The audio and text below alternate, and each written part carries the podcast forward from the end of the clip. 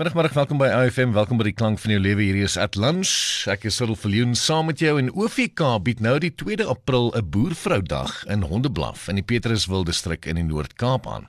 So om ons bietjie meer oor die dag te te vertel, het ek dan nou ook vir bestuurder van bemarking en kommunikasie by OVK Kerstel Bason op die lyn Kerstel. Hoe gaan dit met jou? Dit gaan baie goed met my Cyril. Altyd lekker om met jou te gesels. So hoekom 'n boervroudag op 'n plaas? Weet jy ons ons besef dat die die boervrou is die ruggraat van jy weet van die boerdery. Het sy dit dat sy self boer, het sy dat sy die die admin bestuur van die plaas of dan nou ook jy weet die belangrikste deel die emosionele ondersteuning wat sy aan haar man en aan die boerdery bied is 'n is 'n kritiese jy weet fokus vir ons. So ons het besluit om bietjie dit na die boervroue toe te vat, maar dit beteken nie dat dit net vir boervroue is nie. Dit is vir elke vrou wat lus is vir 'n vir 'n uitstapie op 'n plaas.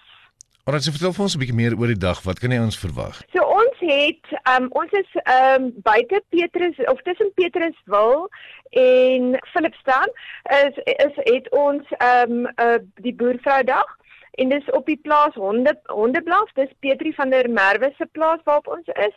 En ons slaan 'n tent op daar is bykans 15 uitstallers en ons het wonderlike sprekers en vermaak vir die dag Mario Late gaan Ilne Fourie en Igno van Niekerk ek meen jy kan nie vir 'n beter mengsel van mense vra nie.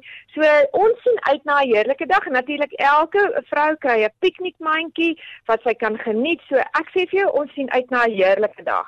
Kristel sê my gou, jy het so vinnig gepraat oor die sprekers. Wie wie gaan daar wees? Dis Ignou van Niekerk, hy is ons hoofspreker en hy praat oor um hy het 'n boervrou sien dans, jy weet. Uh, en dit is vir my ek sien so uit om om daarna te luister want ons wil so 'n bietjie emosioneel terugsit, jy weet, in die in die boervrou en in die vroue van die omliggende areas.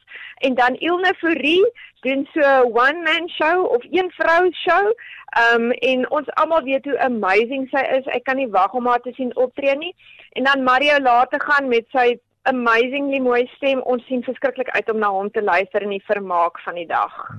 Gestel so as die, as die ouens nou wil deel word van die dag, vertel vir my wat moet hulle doen? Wat is die beste manier om met julle kontak te maak? So die vrouens moet spring want ons vat nog net besprekings tot die 25ste uit die aard van hierdie tipe dag dink ek almal verstaan dat ons moet regtig baie voorbereidings tref omdat ons op 'n plaas is in die Karoo. En um, daarom vra ons dat alle besprekings teen die 25ste gedoen word. Dit kan by Alice of Nadia by ons hoofkantoor OVK hoofkantoor op 051 923 4500. Hulle kan by hulle bespreek en hulle moet regtig spring. Ons sien uit na 'n wonderlike dag. So word dan word dan nog sulkes beplan of is hierdie nou die enigste een?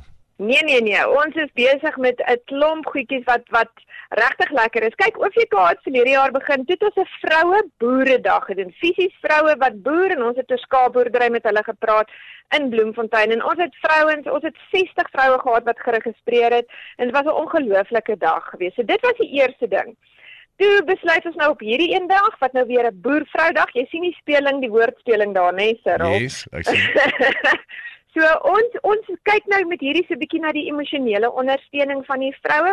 Jy weet al is die droogte gebreek, is daar nog baie tekortkominge. So ons wil so 'n bietjie terugsit in in die omgewing en dan die 10de Junie het ons 'n vroue boeredag in Kraddock um, wat ons by Malo Landbou Skool doen en dan die 15de September is ons weer terug in Bloemfontein wat ons weer bietjie met die vroue boere gaan praat en ons gaan daai dag bietjie uitbrei want daar's 'n geweldige aanvraag daar daarvoor en OVK is geweldig trots om deel te kan wees en dit uh, saam met 'n klomp wonderlike ondersteunende partye moontlik te maak vir ons vroue boere en ons boervroue.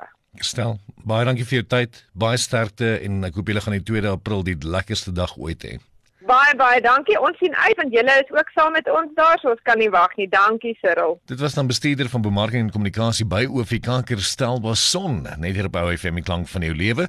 So maak jouself reg 2 April, Boervroudag in Hondeblaf in die Petruswil distrik in die Noord-Kaap. Maak seker dat jy nie uitmis op daai geleentheid nie. Hierdie is Atlantis. Ek sal vir jou saam met jou.